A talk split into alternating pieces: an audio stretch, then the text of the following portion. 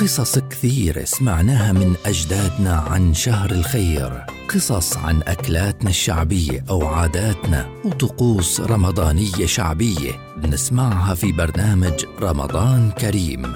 رمضان كريم برنامج رمضاني يصحبنا فيه الحكوات حمز العقرباوي خلال شهر رمضان في مثل هذا الموعد عبر أجيال.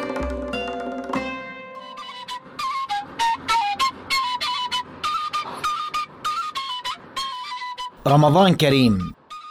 من أجمل عوايد رمضان فقدة الولاية زيارة الأرحام. في ناس كانوا يعملوا الشعبونية قبل رمضان.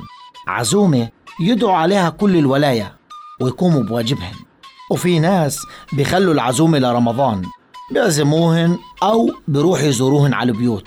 وهذه اسمها فقدة الولاية. بيتفقدوهن طلبا للثواب والأجر. وطبعا كل حدا من الناس بزم بيحمل في إيده حسب قدرته. وعقولة المثل خذ بيدك ولو عرق اخضر.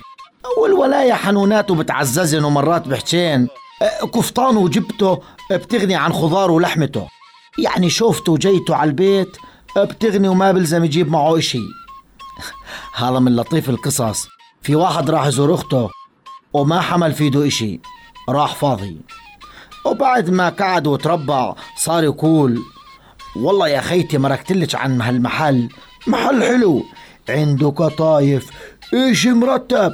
اشتهيت لكم اياهن فأخته صارت تقول الله يرضى عليك يا أخوي ما تغلب حالك فيش داعي للغلبة. لا يا حجي أسكتي أسكتي خلي الأولاد يضربوا صحتين وعافية. شوية رجع وأنه بقول أما يا أختي شفت لك أبو العبد الخضرجي جايب فواكه. تشكيلي إشي مرتب. أو اشتهيتهن للأولاد؟ خليهم يضربوا صحتين وعافية. الله يرضى عليك يا أخوي. والله ما في داعي للغلبة. لا يا حجي لا. خلي الأولاد ياكلوا صحتين وعافية. وبعد ما خلص زم حاله وروح زي ما أجا. فاضي ايد قدام وايد ورا. ورمضان كريم.